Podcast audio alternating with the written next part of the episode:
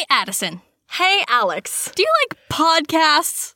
I do like podcasts. How did you know? I had a hunch. Do you also like potentially going to a university? I mean, not only do I like going to a university, I do it every day almost. Wow, this is lining up to be pretty darn coincidental. Let me ask you one more question. Sure, Alex. You sure How have do a lot of those. Ah, well, I came prepared. How do you feel about things that border on the line between terrifying and comedic? I like them a lot. Well, I don't mean to get too specific, but I think I have something that sounds directly up your alley. Wow, tell me more, Alex. Are you by any chance familiar with a podcast called The Alexandria Archives? You don't mean the Alexandria archives that can be found on Twitter at WHAU Signal. the very same. they can also be found online at thealexandriaarchives.com. Wow. I know.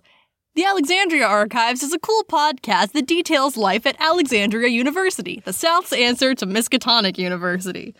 Is it strange, wonderful, and often hilarious? I would consider it to be all of those things, yes. Wow, what a find. It really is. But you know what? You don't have to work very hard to find it now because we're telling you about it. You can find it at www.alexandriaarchives.com and also on iTunes and wherever you download podcasts. We recommend you give it a shot. You just might like what you find. Yeah, yo, Indigos. At the Cryptid Keeper podcast, we love to laugh at the darkness, but we would never laugh at the rich cultures that explore it, or the unique cultural significance of the creatures explored. The jokes within are on no one but us. We encourage additional research on the subjects covered here and hope that a comedy podcast is not your primary source of information. As always, we're entering the realm of the bizarre and frightening, so listener discretion is advised. For your own safety, we recommend not walking down dark streets alone or telling strange women that they should smile more. Thank you, and enjoy the show. Welcome to the Cryptid Keeper podcast, the podcast for cryptids and their keepers. That's us, and if you're listening, it means you too. So welcome to the club. I'm Alex Flanagan, And I'm Addison Peacock. and today we are going to talk about.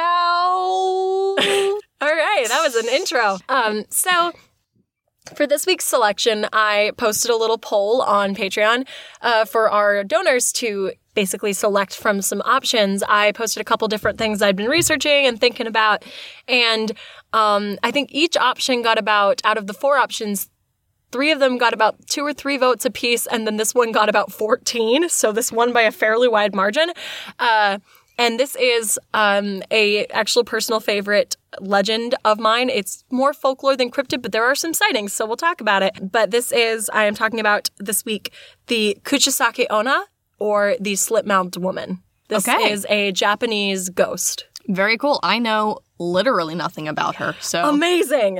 All right, so this is actually this is actually a ghost story I used to have nightmares about when I was a kid because I would this is weird, but I would read listicles about like ghost stories from around the world because I was listicles a thing when we were kids? not when I was little, little, but when I was like 13, there were starting to be listicles. Yeah. Okay. Not like a, I wasn't like nine, but I was when I was like a young teen. I didn't think of myself as a kid when I was 13. That's fair. I didn't when I was 13, but now I look at 13 year olds and go, well, that's a child. Well, they're kids, but I wasn't. oh, okay. yeah, that's fair. That's fair. When I was about 13, though. So I've known about this for a long time, so it was really cool to actually dive into her. Before I do, though, you know what I mean? Please rephrase that. it was cool to dive into this story. But before I even do that, I actually want to just go to our old friend, the Cryptids Wiki, and just talk a little bit about ghosts in general. Like, not like a full, like, over, not like a full overhaul of the thing, just a little yeah, bit what are of a- ghosts? well, Alex, a ghost originating from the Germanic Old Norse word meaning rage, gast, Old English, or geist, as in poltergeist, is the soul of a dead person or animal, a disembodied spirit, usually as a vague, shadowy, or evanescent form, wandering among or haunting living persons. The idea of ghost states that our cryptids are not all they appear to be. The reason I wanted to bring up ghosts is because, and this, it goes into this in greater detail on the wiki. I won't read the whole, it's like multiple pages long, but there's a little bit of a, I almost want to call it a manifesto on this wiki page, kind of positing the theory that a lot of, there's a lot of crossover between what people see as cryptid sightings and what people have seen that are supposed to be ghost sightings. Before we get to that, actually, this is just like a weird thing my brain went off on that Yeah, I'm you're fine. intrigued by, which is I'm always fascinated by like. Well, I'm, I'm very fascinated by definitions and etymologies to begin Mm-hmm. with, um, just linguistic nature of things in general. But I'm very fascinated in particular by like specific definitions of things in a very literal interpretation. Um, because it's very hard to put the concept of something into words, right? And frequently Oh, yeah. we don't have words for it. So the art of trying to navigate describing a thing is very interesting to me. But it, I noticed that the description of ghosts specifically states that they have to be like wandering among or haunting living persons, right? Mm-hmm. Which means that like if a ghost is in an area where there are no living people around, they're not a ghost. So if a ghost falls in the forest and nobody is around, I guess like they're not a ghost. Is If the a thing of ghost boos in the forest and nobody, yeah, this was not a lead up to that joke. This is just me saying, like, that's interesting to me. So a ghost is sort of defined by its relationship not to its own previous life, but to the existence of life around it. Yeah, no, absolutely. Actually, Okay. speaking of uh, speaking of that, there's a there's actually a fun little linguistic fact. Speaking of ghosts and speaking of language, uh, um, there is a prevailing theory in linguistic circles that the reason ghosts say "boo." Which in in popular media is um, come derived from the Latin word uh, boare, I would want to say, to, Mm-hmm. which means to cry aloud, to roar, or to shout. So when a ghost says boo, they're saying, I'm yelling. Oh yeah, I saw it on Tumblr before. I didn't know if it was Yeah, like- no, I did a little citable. research. There's a Slate article and a New York Magazine article about it, and a couple, and an article on something called All Things Linguistic. but uh, cute. and mental floss. It's all over the place. But no, yeah, it's actually verifiable, uh, and it and I find it absolutely delightful. So a little bit of cute ghost content before we get into some stuff that is a little bit genuinely distressing. So, and you may or may not know the answer to this. Um, Yeah. Are we suggesting or are we of the belief that ghosts cannot exist in a place devoid of other people? Or are we saying simply that ghosts like flock to places with other people in them because they thrive on that sort of contact? Well, um, particularly with I read a lot about ghosts, and particularly with poltergeists, the the prevailing theory is that poltergeists feed on the energy of the people they are haunting. Right, right, right, right, right. No, I mean, I, I get that. Like poltergeists are very Yeah. specific. Like they serve a very specific function. I just- I'm in just- order to be yeah. considered poltergeists. I'm just saying, like ghosts in general. Like we, there are a lot of non-malicious ghosts out there. Oh, yeah. right. Um, but the idea that those either can't exist or won't exist outside of human contact is interesting to me. No, it's very interesting, and honestly, I don't have a real answer for you because it's uh, there's a reason we're talking about it on this show. It's not really verifiable, especially it's the tree falls in a forest and no one's around to hear it. If there are ghosts haunting places where there are no people, how would we know? If there's no people there to spot them, I don't think I don't think ghosts. My personal opinion would be I don't think ghosts need people to haunt or only are where people are. I think we just only hear about the ones that are where people are for the sole reason that there are no witnesses other places. Right. No, I mean, I get that. Yeah. I'm just saying that, like, rather than not defining their existence as related to people, we are specifically defining in our words, like in our statement, that they do not exist in places where other people aren't. That's and true. that's interesting to me. Yeah, that is very interesting. And obviously, like, that comes from a long tradition of naming this thing and this phenomenon. And I don't really have a lot of explanation for that or can't really do much to make that make more sense. But it's a very interesting point.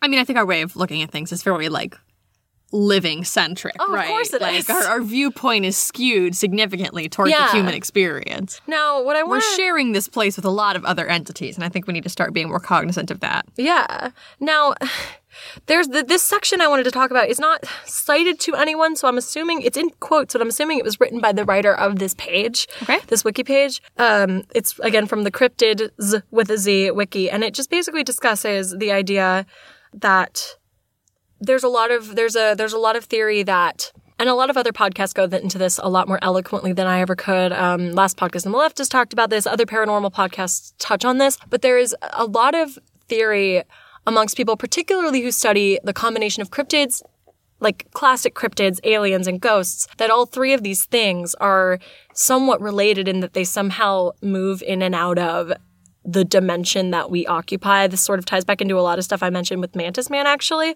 Um, and so there's a lot of theory that either a lot of what we think are cryptid sightings are actually some sort of spirit manifesting, or a lot of what we think are ghosts are some sort of interdimensional cryptid of some sort Okay, that's crossing in and out. So there's a lot of crossover and aliens as well. There's a lot of theory that they're all the same, maybe not the exact the same species, but the same kind of thing. And a lot of things people point out when they talk about the crossover between ghosts and cryptids, and this comes up here right well as well, is the um, issue with photograph with photographing cryptids, which also tends to apply to photographing spirits, and the fact that a lot of uh, these classic cryptids like Bigfoot uh, or Loch Ness monsters don't tend to have eating trackable eating habits. So to quote this article right here, Bigfoot, given its immense size and build, would require a massive intake of nourishment. After all, a fully grown silverback gorilla requires a tremendous amount of food on a daily basis. So imagine the nourishment required by a whole colony of silverbacks. One of the reasons it's so easy to track the movements of them is because they're very social and because they eat so much food. The foraging is so evident. And so there's no evidence of Bigfoot's eating habits anywhere it's uh, supposedly been cited. And same with the Loch Ness monster. There's no depletion of the like fish population. There's no basically, in other words, these things are showing up and clearly existing, but there's no evidence they're actually doing things to keep themselves alive. See, that's interesting to me because there Yeah. are a lot of other cryptids that are basically um, proven specifically by their impact on their environment. Exactly. Like Chupacabra is an explanation for an environmental impact Mm-hmm. that's happening around it. And it's, I, I don't know, that's a fascinating point. Yeah. So the theory isn't that like all cryptids are ghosts or that all ghosts are cryptids or what have you. A rectangle is a square, a square, you know what I mean? Um, square is a rectangle, a rectangle is not a square. But that there is significant crossover and uh, that All we're saying is that all of them are rhombuses. all of them are rhombuses. Rhombi. Everything is a rhombus. Cryptids. They're like rhombi. You can quote us on that. I don't know why you would though. That's right. like a popsicle stick joke. How is a cryptid like a rhombus? except there's no punchline. No, it's like that uh that Edgar Allan Poe joke. The Raven on the writing desk. You know that one, right? Oh, the How Lewis a raven? one. Yeah. Yeah. Well, how's a raven like a writing desk? Because Poe wrote on both. It's like the only. Yeah. It's like my favorite punchline, but It's a good one. I didn't know that that was the punchline. I've never heard that. well, there isn't one. It people came up with punchlines to it after the, it- the joke was written without a punchline Oh. in mind. But that's my favorite punchline to it. Just like the joke from the Breakfast Club. Uh, anyway. So actually, let's talk about that was the overview on, on ghosts, and I just thought that was so fascinating. I wanted to drop that in here. But what we're here to talk about today, it's very Halloweeny, it's very spooky, uh, is the Kuchisake Onna, or the slit-mouthed woman, and there are a lot of different ways that that name is translated. yeah, I'm sorry. Can you can you say that one more time, just like slower and more articulate? Are Okay. you saying slip ma- or the slit-mouthed woman. Okay, thank you. I can show you a very scary picture if you would like. Sure. I've seen scarier. That's fair. I was. I just wanted to make sure you were prepared. So the Kuchisake Onna is a. This is taken from the Paranormal Guide, and I really like the way that they worded this legend. It's just kind of fun, and this is a very like solid overview of it. So here we go. I'm going to tell you guys a story. I'm going to tell you a story. Ready for a All story? right, paint me a word picture. Close your eyes if you want. She didn't close her eyes. It's okay. Well, I didn't want the audience to think it was okay to close their eyes if they were like driving or operating Well, heavy machinery. If you're driving or operating heavy machinery, please don't close your eyes. If you are somewhere where it's allowed for you to close your eyes, then do that if you want to. A young person walks down a street in the darkening hours of the evening. Their identity does not matter, neither does their age or gender, because the thing that is because about gender's not real. because gender's not real and doesn't matter, but also because the thing that is about to befall them does not care for such things. All that matters is that they are young. How young is young? Young is like around like I, I, I'll, is like children to like early twenties. Okay, I mean like that's that's pretty specific. Yeah. A young the young person turns off a main road and into a smaller street. The sounds of the evening traffic as people return home from work and other daytime activities growing hollow and distant. There is no one on this new street except for a woman a little ahead. Instantly visible is the surgical mask covering her nose and mouth, not too unusual in this part of the world, where heavy smog with heavy smog and a fear of airborne illnesses. The woman continues to walk toward the young person, at first looking to walk past, but at the last minute veering to stand directly in front of them. Am I beautiful? The masked woman asks. The young person looks at her. She has long dark hair that passes over her forehead to partially cover her eyes, but even the jet black cannot cover the piercing brilliance of eyes that can only be described as beautiful, although quite intense at the same time. Yes, you are, replies the young person. The woman slightly bows her head in response before clawing out her mask and tearing it away. How about now? The young person is in shock. What stands before them is a disgusting grin. The woman's mouth has been cut, the corners extended from ear to ear. A full set of teeth are easily visible through the cut flesh, the mouth in a permanent smile. Yes? The young person is shocked, and the answer is stammer. They are unable to think. The person they have just met is the slit mouthed woman. The young person has heard the stories told at their school. They turn to run, but only a few, after only a few footsteps, she stands before them once again, a sharp implement in her hands. Scissors? A knife? It does not matter. They cut the youngster's flesh all the same. The victim is found on the street sometime later, their mouth too bearing the frightening visage of a smile stretched from ear to ear. So goes the story of the slit mouthed woman known as the Kuchisake Onna in the legends native Japan. What's the motivation? There's What's there's the- a story to her. There's a lot of theories about the story. I've got some stuff. Okay. I just read that story as uh, a young as a youth, and it scared me very badly. So I Despite the fact that you never have nor probably ever will live in Japan. yeah. That's rational. Did I ever claim to be rational? Did fear ever claim to be rational, Alex? Fair point. Yeah. Anyway, the legend is quite old. I'll actually talk about. There's a lot of debate about how far back it goes, um, but it came to popularity during the 1970s when sightings were rumored to take place around Nagasaki Prefecture and Kyushu. So, um, the slit-mouthed woman was said to be sighted in the late 1970s, and basically there was a bit of a mass panic in this area, and the authorities in that part of Japan increased their presence on the street, put on more patrols, and then schools organized students to walk home in groups. So to clarify, this was not all just an elaborate lead up to Heath Ledger's Joker. Actually, I do have some stuff to tell you about the Joker. Oh, cool. I'm not gonna lie to you, there actually are some ties into the Joker. Um, Yeah, I mean, like it would be impossible for those two things to exist in the same world and not have some influence on each other. oh yeah. Don't worry, we're getting there. Okay, so schools organized like student groups. Students were encouraged to walk home in groups. Often teachers would escort them back home because they were encouraged to not walk alone because in the legend she only preys on people alone. And whether it was supposed to be a ghost or not, people were pretty convinced that there was someone targeting people, uh, at least trying to scare them. So students during this time period, children devised, supposedly devised a trick to get out of the the uh, conflict with this spirit. And some said that she, some people who encountered her claimed that she let them go after they said they had another engagement to attend to. Like when she asked the first question, they were like, I have to be somewhere. I'm sorry. And she was like, okay.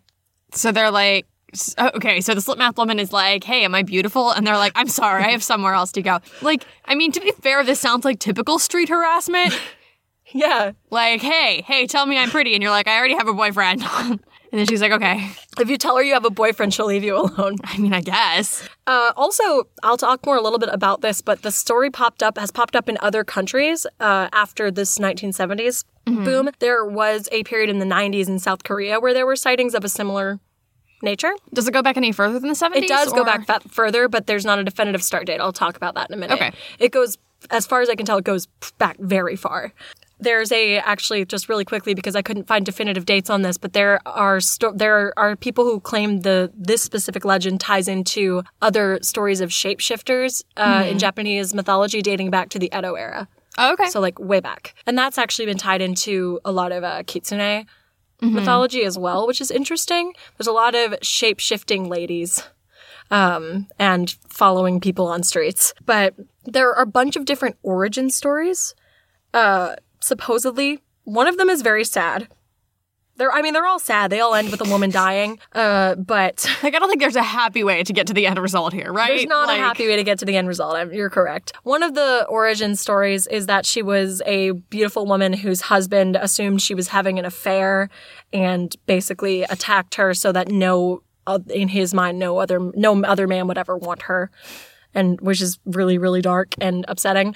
And then another one Another story tells how in the early 70s, she was a woman who used to chase and terrify children.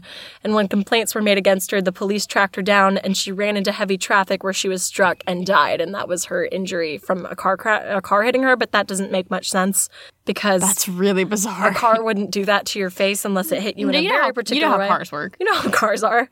I know this might be maybe one of our darkest ones I've ever covered. It's just, but the people asked for it, so it's happening. The people asked. I mean, me for this is one. not darker than the Pope Lick Trestle. That's Like, true. That's true. Although this is just dark in a different way, whereas that was child death. This is domestic violence, but still dark. I'm so sorry. Uh, I gotta. I'm gonna kick over to uh, the yokai database, which is a, just a actually really really fun to go through. It's just a basically a wiki. It's spelled Y O K A I, and it's just a database of Japanese ghost stories, and it is so much fun to read through. But uh, they group each of them, and there's actually some older art if you would like to see. There's some more traditionally styled art of her. Okay. Uh, which is kind of cool.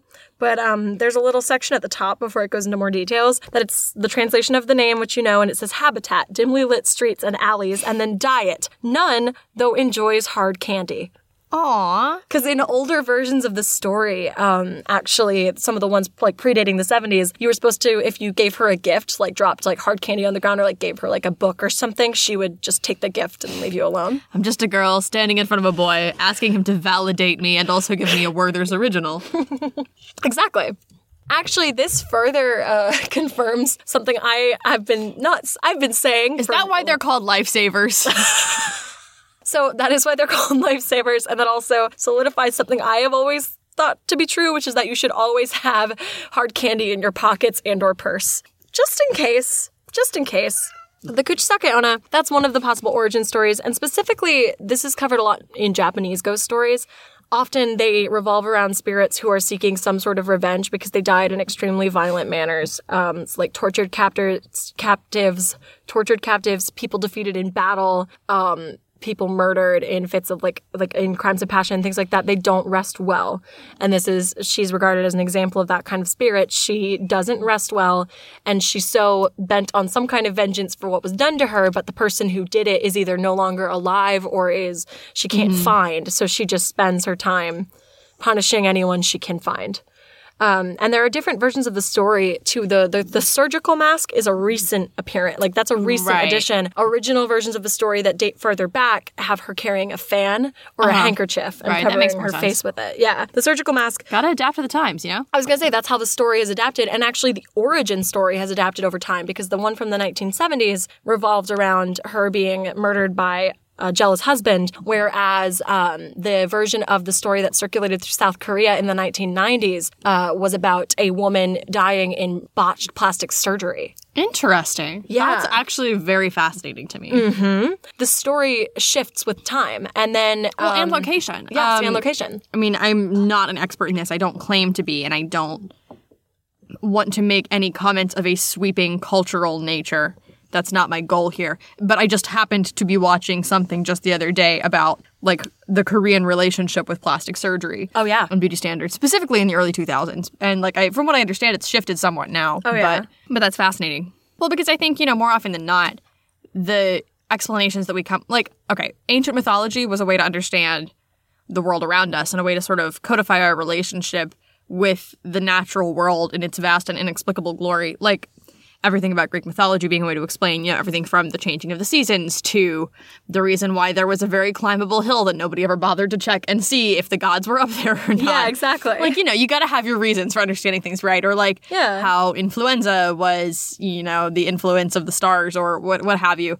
But it's fascinating to me that um as time has gone on and our understanding of the world has broadened or gotten more specific in some cases, we still are looking for ways to explain and understand and relate to the sometimes inexplicable things that humans do. And I think it's fascinating that we're still going to always find ways to bring storytelling back as a way to enhance our relationship with the world around us. Absolutely. It, no, it's so interesting. Also, by the way, in case you were thinking you could win by keeping your cool and and not like get it and remaining calm and just lying and saying yes when she takes the mask off, or if you say yes and genuinely think she still looks beautiful, which maybe like beauty is in the eye of the beholder, guys, but she will still follow you home and kill you with scissors. Sorry. Cool. That's not. I'll go into. I have some survival. She specifically tips. like follows you though. Like you acknowledge her and you're like, all right, bye. And then like you turn mm-hmm. around to walk and she's just like there. Yep. She likes it when you give her candy Right. or money. What if you like stop in a drugstore on the way home while she's following you and buy her candy? Can you do that? Like if you don't have candy at the initial meeting, No, you know what? That is something I actually do not know. is the candy offer still valid? It's like, is there a time limit on the candy? Do you have to give the candy when you first meet her, or like can that come later? I don't know actually. I don't know if there's a statute of limitations on the candy. Yeah, is like I like, that's what I'm curious about. Like the whole candy thing, right? If you if you have candy with you, but you panic when she takes off the mask, like is she just gonna go straight to assaulting you, or do you have a moment? Can you be like, wait, wait, wait, hold up, hold up, hold up, wait, I, I got candy, I think if you tell her you have um, candy, and then she'll be like, all right, or is she like, it's too late for that now?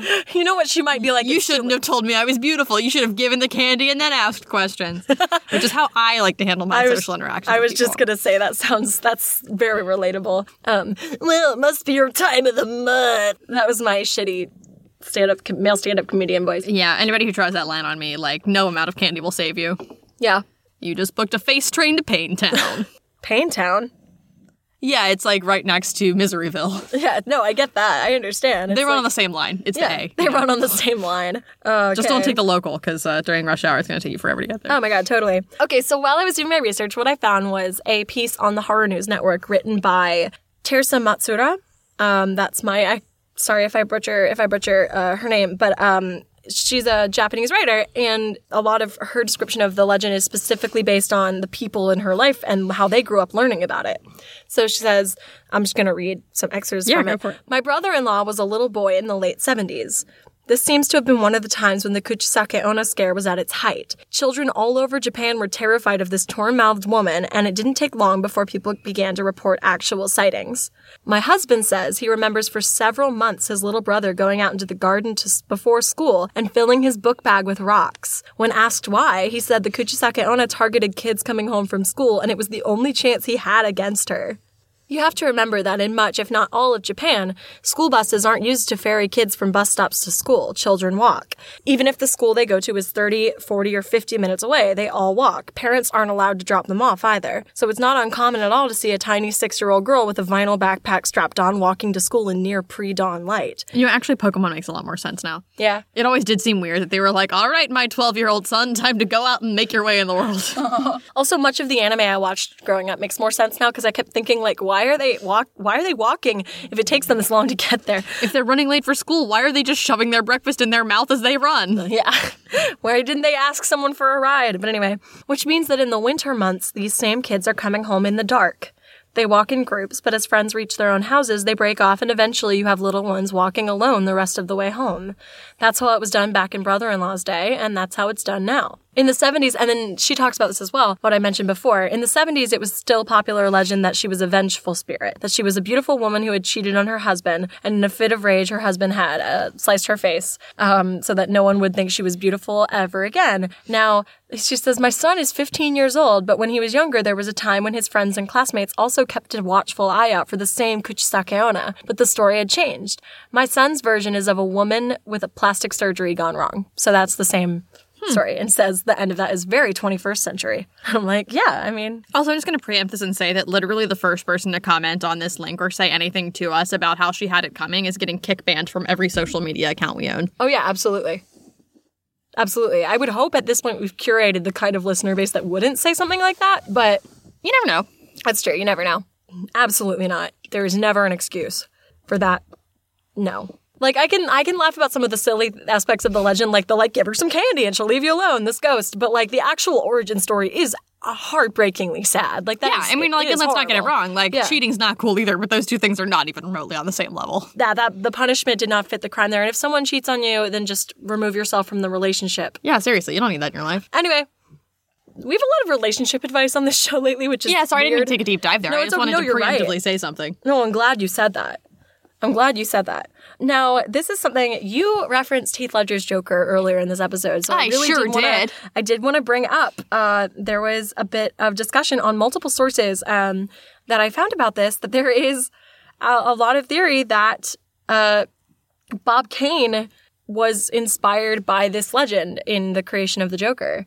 and that in like later design of the Joker was inspired by the Kuchisake Onna, the scarred smile. Um, ashen tone, green hair, scars on the face in the shape of a smile. particularly as it but evolved. let's get something straight. The Joker, like that was never the original character design. Oh no, I know. It was has nothing clown. to do with it. No, I know. He's a clown. Okay. I understand. The evolution into more likely, I think this person's stretching. More likely, though, I do think the redesign of the Joker in 2008 for The Dark Knight, where Heath Ledger played the Joker, claims that his look was created by his father, who took a knife and cut me from ear to ear. That is almost certainly a direct reference to this legend. Like, it's hard to separate those out. Yeah, yeah, yeah, yeah, yeah. No, for Oh, no, sure. no, I'm just saying, like, that has very little to do Oh, with no, the no. Joker. I'm not making the claim that the original Joker, that's from this guy. Okay. not making that claim. This guy's like, this was a thing that happened, but uh That's an interesting source to draw inspiration from for such a disparate thing. oh yeah, absolutely.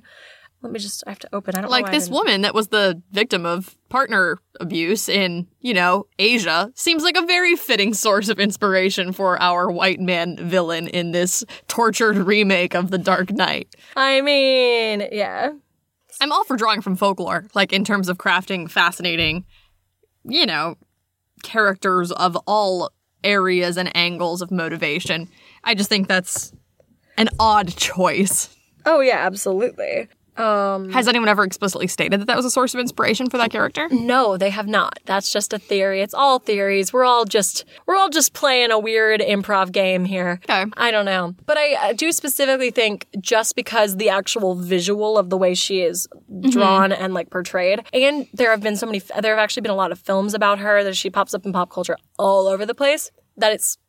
I, it's it's almost hard to imagine that particularly even just the design team on The Dark Knight when they were researching the actual design work didn't come across that image. Not to put you on the spot, but do you have any other examples? Like specifically any other films that made it over stateside? oh, of her in pop culture? Let me I actually do have it. I just have to pull it back up. Because that to me would make like more sense as a direct lineage for that inspiration than like this character design team stumbling on this and saying this would be a great thing for the oh, Joker. Yeah, this is right now. Now I'm just saying stuff. But um, let me go to pop culture. I think it's mostly. I don't know how much of it's made it over stateside. Um, it's mainly.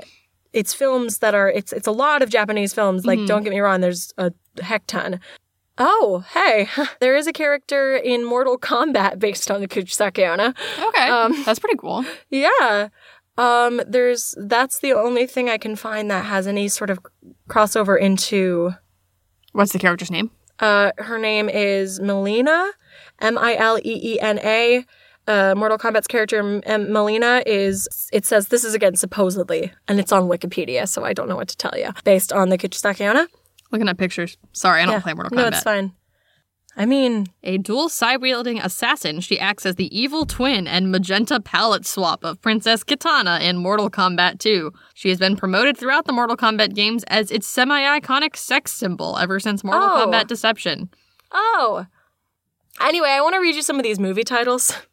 Yeah, let's hear it. These are all. Uh, I actually want to watch some of these. I, if any Okay, are good. excuse me. What? The series 2011 reboot made her even more psychologically unstable, not to mention cannibalistic, and her resemblance to her sister has greatly diminished. In the backstory of Mortal Kombat X, Mileena is the sole surviving heir of Shao Kahn and vies for the Outworld throne with the warlord Kotal Kahn. Despite conflicting messages from the dualism of her design leading to some negative criticism, Mileena has had mostly positive reception from fans and critics alike. I don't know anything about Mortal Kombat. The only thing I know about Mortal Kombat is finish him. Yeah, pretty much. Um. Anyway, She's like a universally beloved cannibal, I guess. Like I mean, we've got some of those in pop culture. Yeah. Hannibal Lecter. Uh, I don't know. Um. Anyway, some films, some live action films. There's actually a lot of live action films. Oh my god. Um. So we've got.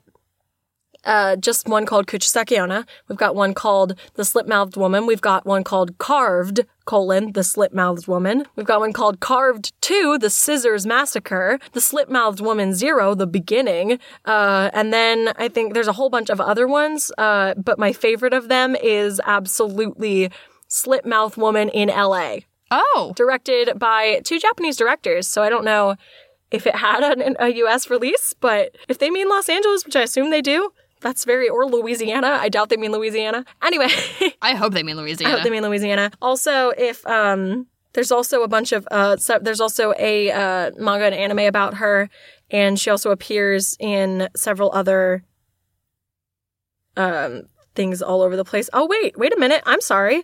Uh, the American television series uh, Constantine, uh, developed for NBC, has an episode in episode five. The Kuchisake Onna is apparently referenced. I don't know anything about it.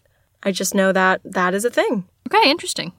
Um. Also, oh wait a minute.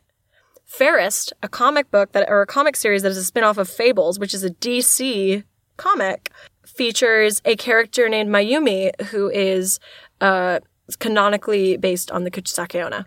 Okay, cool. So she does exist in the DC universe. Anyway, that was a weird little tangent to go on. I just got excited.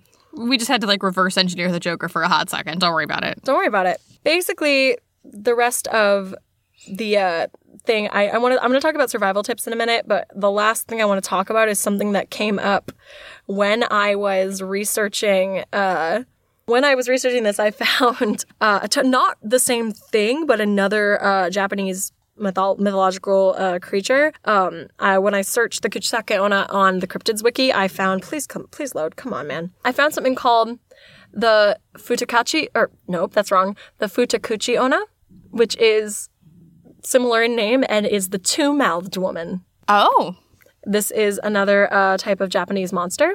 They're characterized by their two mouths, one located on their face and a second one on the back of the head beneath her hair. their second secret mouth. Second secret mouth. The uh, is is classified as being the same type of ghost story as the Kuchisake Onna and a couple others. They are women who appear normal uh, until sort of the last moment of their story, so to speak, and then the true self is revealed, the supernatural element. Uh, Women, am I right? oh my gosh. They seem beautiful at first, but just wait till they open up their second secret mouth on you. Yeah, in the origin story of the this particular uh, type of ghost, a second mouth mysteriously appears on the back of a woman's head. The second mouth mumbles spiteful things and threatens things to the woman and demands food. If it is not fed, it screams obscenely and causes her tremendous pain. You meet a hot chick and you think you're going somewhere, and then all of a sudden her secret hair mouth starts whispering mean things Oh and then shrieking in otherworldly agony. Oh my god, wait a minute. What was the name of this? He was this was a real person. There was a guy who had a second face and he claimed it would talk to him. Do you know what I'm talking about? Voldemort? No, no, no, no, no. This was a real um I'm looking it up. I have to I have to look this up really quickly. I'm Yeah, so look sorry. up real guy with secret face. Oh, um, I they pl- they did a reimagination of him in, in American Horror Story season four. Even though it was they did a, I didn't really care for what they did with it, but I remember the man um like reading his actual story. Edward Mordrake. His name was Edward Mordrake. Who had an extra face on the back of his head? Um, that was probably like likely to be like an absorbed twin in Sure. the womb. And he claimed, uh, until he committed suicide, he claimed that it spoke to him and said horrible things, like in the middle of the night when he was trying to sleep, and a lot of other things. But that's very interesting to me um, that there was an actual. Per- there's not that we ever have evidence that it was a functional mouth, but he did have a second mouth, like it existed, on the back of his head. you have pictures? Um, of Edward Mordrick? Yes, actually. I just closed it, but I will pull one up for you. Which doesn't sound like the name of a real person, but he was a guy. Like, there's only like one picture of him, and you can't really see the face very well, but that's see it? Oh, okay. Yeah. It was like a little like deformed one. It wasn't like a full like face. Yeah, so It was like clearly little, not a full face. No, it was Um, clearly like the ev- it was clearly like the remainder of an absorbed twin. Now these are all uh, like fictionalized versions of him, but Oh, this right. is the actual picture. That's It's really like a little like shriveled up face. Yeah. Right? It's wild. It's very, very interesting. And um, then there's all like fictionalizations of it. And obviously, there's a lot of other reasons he could have thought that his face was speaking to him, like undiagnosed schizophrenia, and a lot of other Sure. things. But it's just an interesting story that seemed relevant to the woman with the two mouths. Side note, I didn't, since I didn't do in depth research on her, I don't know what happens if you encounter her on the street and her second mouth opens. I assume it eats you, I, or it screams. I don't know. Well, I mean, she's like it said that it demanded food, and that if she didn't comply, like the mouth would cause her great pain until She she, has did. a so I'm second- assuming what happens is that she then harms you. It's not the mouth She- yeah. acting on its own. It's her acting on the mouth. She has a second mouth and it must scream. Yes. She has She two has too mouths. many mouths. she has two mouths and they must scream. Two mouth woman, too many mouths. Two mouth woman, two. Too many mouths. My oh oh no, 80s stand-up comedian Joe is coming back. Ugh, most women only have one mouth and they can't shut it up. What about two? That's a nightmare. That's the scariest part of that story. What did, what did you say this character's name was? Stand-up comedian Joe. Cool, I hate him. yeah, he's a nightmare. Um, so survival tips.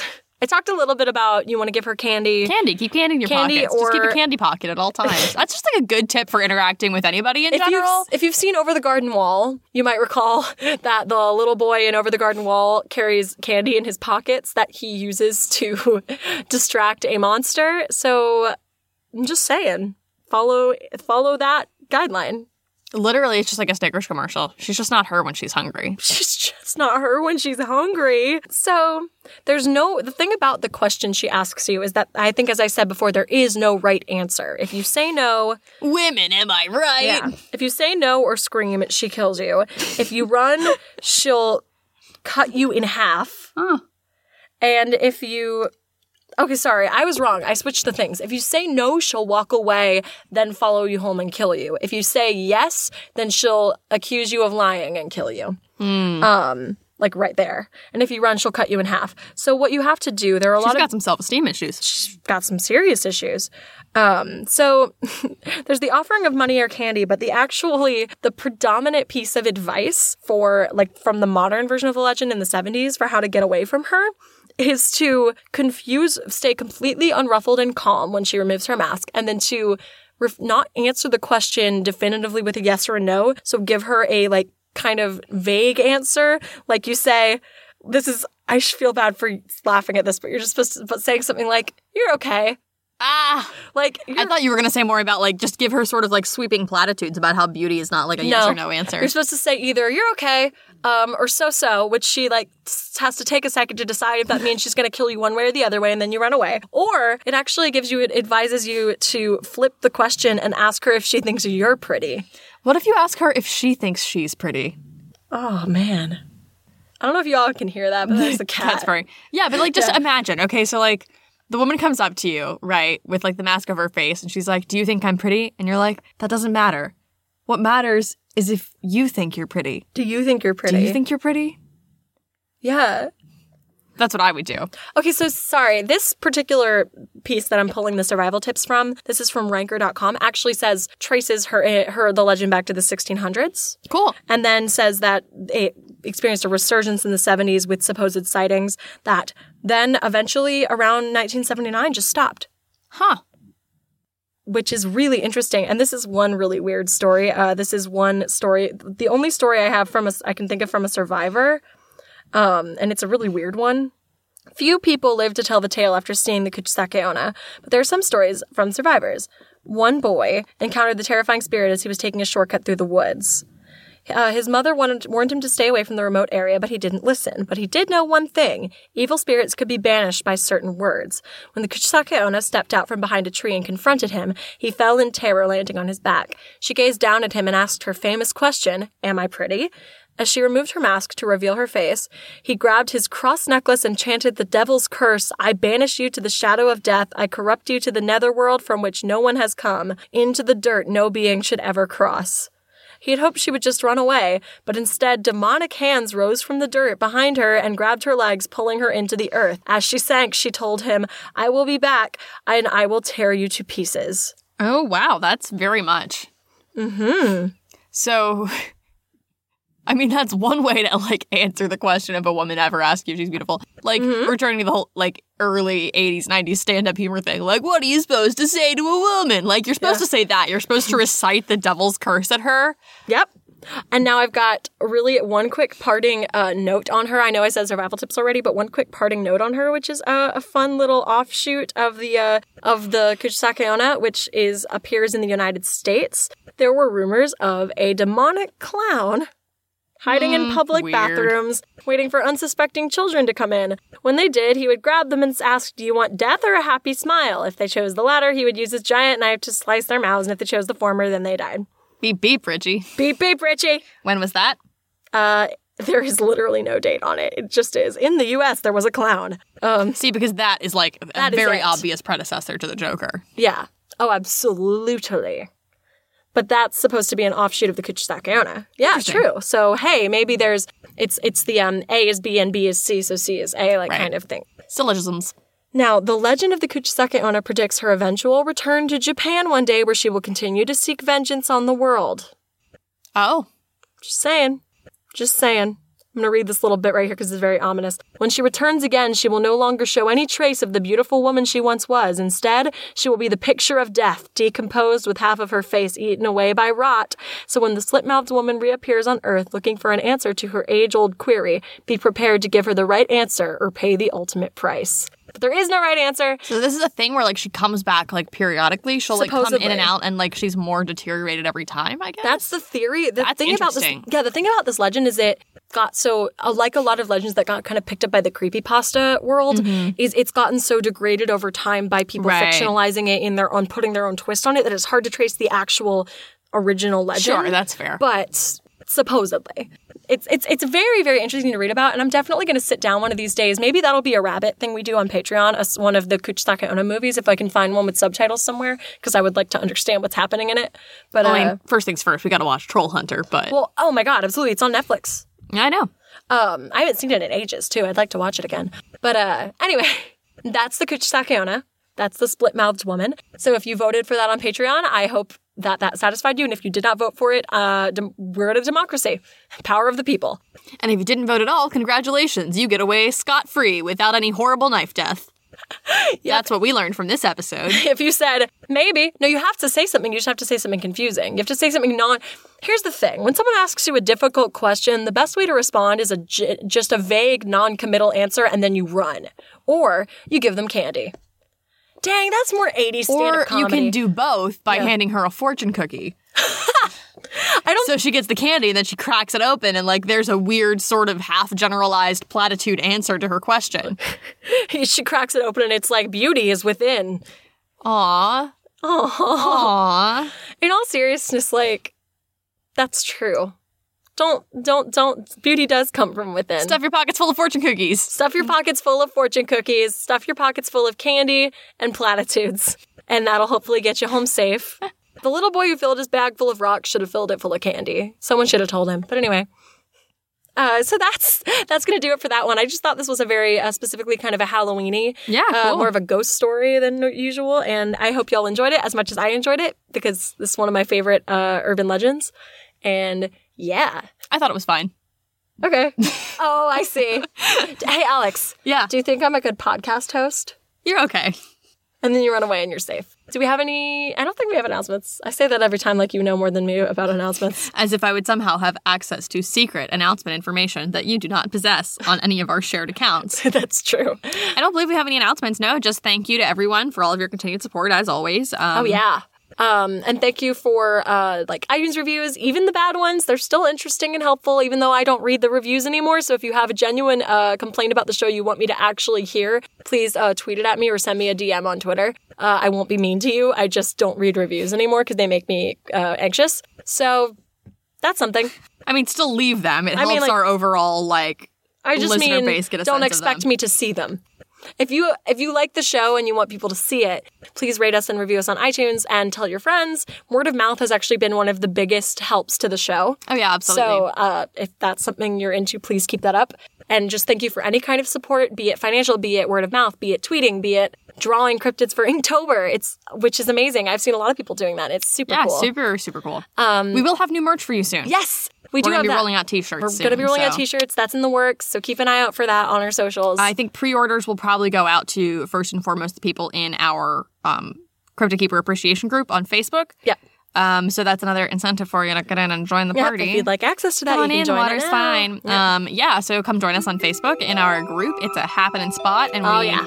have a lot of just fun in there going on all the time. Every day there's some new post that makes me cackle. So. Oh my god, yes. And then we're on Twitter at CryptKeepPod. We're on Facebook under the Cryptid Keeper. Our Patreon is the Cryptid Keeper. And that is all of our stuff. Uh, our music is by Andrew Giada. And as always, we hope we can keep you around and stay safe out there.